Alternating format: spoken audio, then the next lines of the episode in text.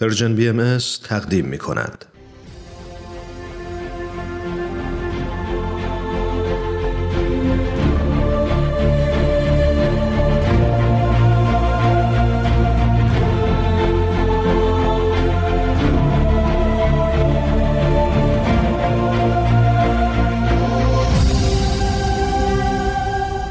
چشمه خورشید نگاهی به آثار حضرت باب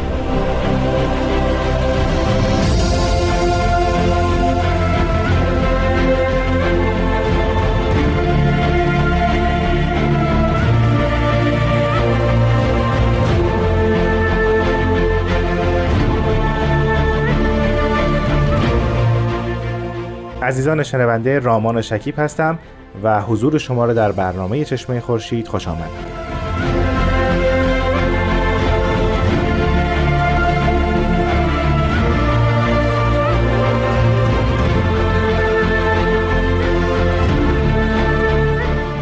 جناب فرید بسیار خوش آمدید به برنامه چشمه خورشید که دیگه خودتون میزبان این برنامه هستید تشکر می‌کنم از شما و حسن نظری که به بنده دارید و صبر و حوصله شنوندگان. خوش آمد میگم خدمت همگی. خواهش می‌کنم. جناب فرید ما در برنامه های گذشته در مورد آثار حضرت باب در دوره چهریق صحبت می‌کردیم و همینطور شعون مختلفش رو بررسی می‌کردیم. در هفته گذشته ما راجع به شن دعا و مناجات صحبت کردیم. در آثار حضرت باب شن تفسیر هم وجود داره. چند تا از این تفسیرها رو شما ذکر فرمودین در برنامه چشمه خورشید. بله. حضرت باب حدیث معروفی رو شرح فرمودن و اون حدیث کنت کنز هست. آیا اون اثر هم در همین دوران چهریق نازل شده؟ بله همینطوره. این حدیث کنتو کنز یکی از احادیث بسیار مشهوره در جهان اسلام. البته گفتگو در موردش زیاد هست بله. که صحت و سقم این حدیث چیست یا وساقت و اصالتش چگونه است. اما هرچه هست در زمان حضرت باب این حدیث شهرت بسیار زیادی داشت. علرخوز در جمع مؤمنان و عارفانی که به این حدیث توجه می‌کردن پر پیداست که کسی هم ممکن است حضرت باب سوالی کرده باشه و ایشون جواب سوال رو دادن. شما فرمودید رامان عزیز که در چهریق نازل شده. بله این اثر خوشبختانه در ضمنش عبارت ان یوم ازن ذالک الجبل طبق و عدد اسم شدید هست. بله. و چون اسم شدید از جهت حروف ابجد با چهریق یکیست میشه فهمید که این اثر واقعا در کوه چهریق نازل شده. و شخص هم شخص مورد نظر بعد شخص مهمی می بوده باشه. گویا که با هست باب در مکاتبه هم بوده.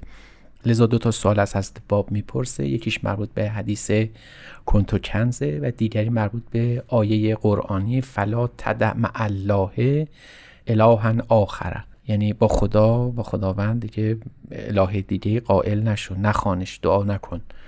در قسمتی که حدیث کنتوکنز رو توضیح میفرمایند ایشون باز به جنبه های عددی و جنبه های سمبولیک قضیه هم توجه کردن اگر اجازه بدید من بعد راجع به صورت این حدیث صحبتی بکنم. بله حتما. این حدیث به این تعبیره. کنتو کنزن مخفیان فاحببتو ان اعرف خلقت الخلقه لکی اورف مضمون حدیث این گونه است که گویا داوود حضرت داوود از خدا می‌پرسه که برای چی اصلا هستی رو آفریدی؟ و خداوند در پاسخ داوود جواب عنایت میفرمایند که من گنج مخفی بودم دوست داشتم که شناخته بشوم لذا خلق رو آفریدم تا مرا بشناسم بله. این علت آفرینش هستی است این حدیث به صورت گوناگون روایت شده. برخی معتقدن این حدیث جعلیه در قرن هفتم ششم پیدا شده.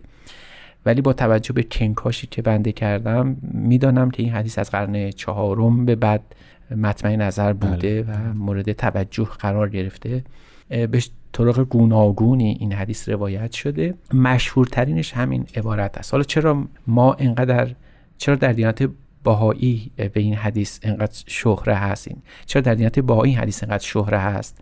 بلکه حضرت عبدالبها هم در مورد بله، کنترکنز شرح و تفسیر مرموم فرمودن و حضرت بهاءالله هم در آثار خودشون به این حدیث بارها ارجاع دادن.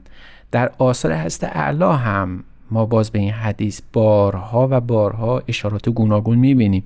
مثلا در تفسیر بسم الله در یه بخشی به صورت مفصل این حدیث رو توضیح دادن در ضمن توحید خداوند. یعنی این حدیث به هر حال حدیثی نبوده که مشهور نباشه و سوال کاملا پیداست از روی فهم و تفاهم صورت گرفته بله. و جوابم مطابق با همون شکل بیان شده. جناب فرید محتوای این اثر چگونه است؟ آیا مانند تفاسیر دیگر تاکید روی حروف و کلمات هست و شهر از اون طریق شکل می‌گیره یا نه؟ مفهوم کلی رو مد نظر قرار دادن هست باب. بله حضرت اعلی این حدیث رو متوجه به آیه قرآنی کل شیء حال کن الا وجهه. می‌دونن. یعنی همه چیز نابود میشه مگر وجه خداوند. و او رو ربط میدن به یک گفته حضرت علی که فرمودن انا وجه الله الذی لا یموت. من اون وجه خدا هستم که هرگز از بین نمیرم. سعی می‌کنن این دوتا رو با هم آشتی بدن و مربوط کنن به حدیث کنتو کنز از این روز به کلمه وجه که عدد 14 باشه رو توجه می‌فهمم بعد می‌فهمم عدد 14 تکرار هفته. یعنی دو بار هفت رو اگر تکرار کنیم 14 به دست میاد. از یه سو به 14 معصوم اسلامی اون رو مرتبط می‌دونن و از طرف دیگه با اسماء الهی عدد 14 رو مرتبط می‌دونن. مثل ید وهاب جواد و البته بها هم می‌دونیم در این زمره قرار می‌گیره. به این تعبیر که بها رو اگر همزش رو شش حساب بکنیم به خاطر شکل همزه با عدد وجه برابر میشه. برای همین این این حدیث در حقیقت ظهور وجه الهی است. یعنی کنت و کنزن از نظر حضرت باب ظهور صورت خداونده. و چون حضرت علی خودشون فرمودن انا وجه الله الذی لا یموت فرمان این وجه خداوند بس به صورت انسانی ظاهر بشه. و چون یکی از اسماء الهی جواد بها و عدد 14 بها هست منتظر این هستیم که این کنتو کنز به صورت انسانی در لباس بها خودش رو ظاهر بکنه. این مضمون تفسیر از است.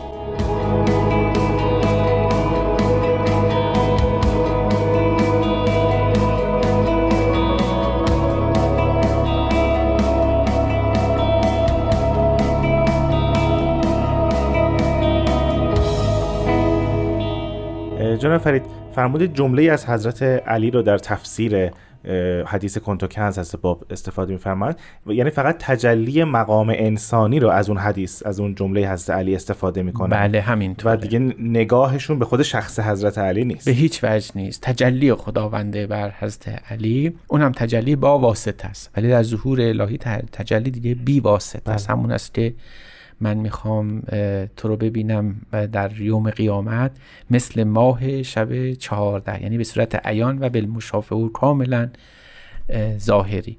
اه، اما از طرف دیگه عرض شد که کنتوکنز اه، دو بار هفته و هفت رو بله. مکرر می‌دونن. و جالبه که از جهت ساختار هم کنتورکنز رو به هفت بخش تقسیم می‌کنن. همینجا خدمتتون عرض کنم که این حدیث تفسیرهای بسیار متفاوتی داره. بله. مثلا یکی از زیباترین تفاسیری که در مورد این حدیث نوشته شده مال نجم الدین رازی در مرموزات اسدی که کتابی است اومده حدیث رو در دوازده بخش توضیح داده. توضیحات زیبایی هم بله. هست. و کاملا به صورت فنی و حرفه‌ای با مصطلحات عرفانی نوشته شده. ابن عربی اون رو به نه بخش تقسیم کرده. در فتوحات مکیه یک حدیث رو که توضیح میده اون رو به نه بخش تقسیم می‌کنه و سعی می‌کنه در نه جز اون رو توضیح بده. حضرت عبدالبها در چهار بخش توضیح میدن. فرمان حدیث چهار بخشه. یکیش کنز مخفی یکیش خلقته یکیش محبته و یکیش معرفته. این چهار بخش از عبدالبها فوق العاده فنی و با مصطلحات عرفانی کلاسیک اسلامی توضیح دادن. اما حضرت اعلی حضرت باب این حدیث رو هفت بخش کردن. می‌فهمن این هفت بخش با هفت جزء دیگه در تقارن و تطبیقه فهمان کنتو اول کنزن دوم مخفیان سوم فاحببتو چهارم ان اورف پنجم فخلقت الخلق ششم لکی اورف میشه هفتم. بله. تمام اینا رو مطابق بدید با به ترتیب مشیت اراده قدر قضا اذن عجل کتاب. اینا رو مطابق بدید با بیان معانی ابواب امام ارکان نقبا نجبا. اینا رو تطبیق بدید با محمد علی فاطمه حسن حسین جعفر و موسی. یعنی اسماء ائمه بدون تکرار. این دقت بفرمایید. یعنی اون چهارده معصوم اسامیشون بدون تکرار میشه همینایی که الان عرض شد. بقیه امام ها همین اسماء محمد و علی دارن که تکرار داره میشه. بله. پس می‌بینید که حضرت باب در هفت جز تطبیق میدن. اول با خلقت مشیت تا کتاب. دوم تطبیق میدن با معرفت شناسی یعنی بیان تا رسیدن به نجبا. و سوم تطبیق میدن به مظاهر قدسی الهی. یعنی این تطبیق ایشون با این عوالم هستی یه چیزی رو به ما نشون میده که این کنت و کنز در ساحت خداوند معنا نمیشه. در عالم حق اونجا بسنده نمیشه اونجا منحصر نمیشه اونجا باقی نمیمونه. بلکه این فقط و فقط در ظهور انسانی یا حیز وجود است که باید حتما ظاهر بشه. لذا او کنتو کنزن مخفیان مخفی بوده. اما مخفی از هم چشم دل هم چشم ظاهر هم جغرافیای زمانی مکانی. حالا ظهور از با حالا به تعبیر حضرت عبدالبها و به سریح بیان و به تعبیر حضرت باب با اندکی تعویلات میشه ظهور حضرت با حالاست. او کنز مخفی است که فعلا کسی رو نمی‌شناسه. نبود اما دوست داشته که شناخته بشه. یعنی دوست داشته که روزی در این جهان ظاهر بشه. خود کنز دوست داشته که شناخته بله بشه؟ بله. یعنی هست به الله در بله. مقام مشیت اولیه. تو گویی کنز مخفی است. او دوست داشته که شناخته بشه ظاهر بشه. پس بله. اینجا عرفان به معنای ظهورشه. بعد خلق می‌کنه. حالا اینجا جالبه که ما بدونیم این خلق منظور کل هستی نیست بلکه اول من آمنه. یعنی فرد خلق روحانیه. فرد روح... ش- خلقت روحانی است. بله. اون منتظره که اول من آمنش پیدا بشه خلقش تموم بشه بعد حالا توسط او شناخته بشه. تو گویی که اول من آمن بابی است برای شناسایی کنز مخفی خداوند. حالا اینجا قصه ما فقط حدیث نیست در عالم الهی و آفرینش باشه. بلکه اینجا داستان برمیگرده به ظهور مظهر کلی الهی هست. با حالا اون موعود همه ادیان در لباس مؤمنین خودش که اول من آمن نماد اون هست. آیا ما می‌تونیم همین تفسیر رو تسری بدیم و تعمین بدیم به همه ظهورات پیامبران؟ یعنی همه پیامبران کنزهایی هستند که می‌خواهند شناخته بشن به وسیله اول منامنه که شما ذکر فرمودید. بله دقیقا همینطوره. یعنی اونجا هم داستان همینجور تکرار میشه و این حدیث شاید بگیم که هر بار از سر نو تکرار میشه. اما مراد حضرت اعلی در این تفسیری که اینجوری تقریر فرمودن این است این مشیت اولی است.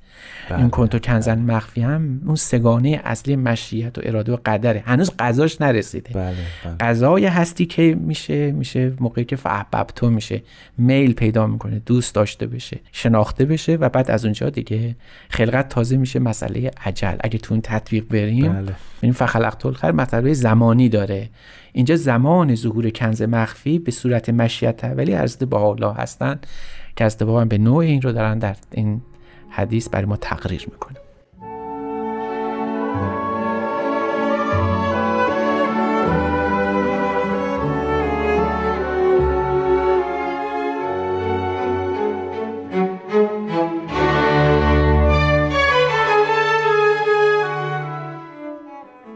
جناب فرید من خیلی دوست داشتم در مورد همین شرح حدیث کنتو کنز بیشتر با هم صحبت بکنیم متا چون وقت برنامه اجازه نمیده و قرار ما بر معرفی مختصر آثار هست. اگر اجازه بفرمایید از این اثر بگذریم و به اثر دیگری بپردازیم.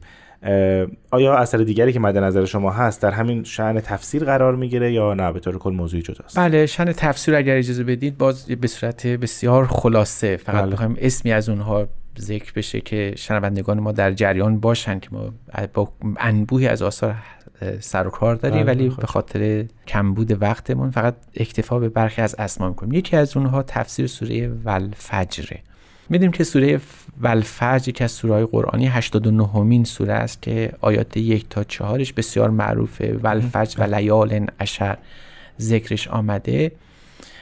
حضرت باب این اثر رو خطاب به یک فردی تفسیر فرمودن به تقاضای او تفسیر فرمودن.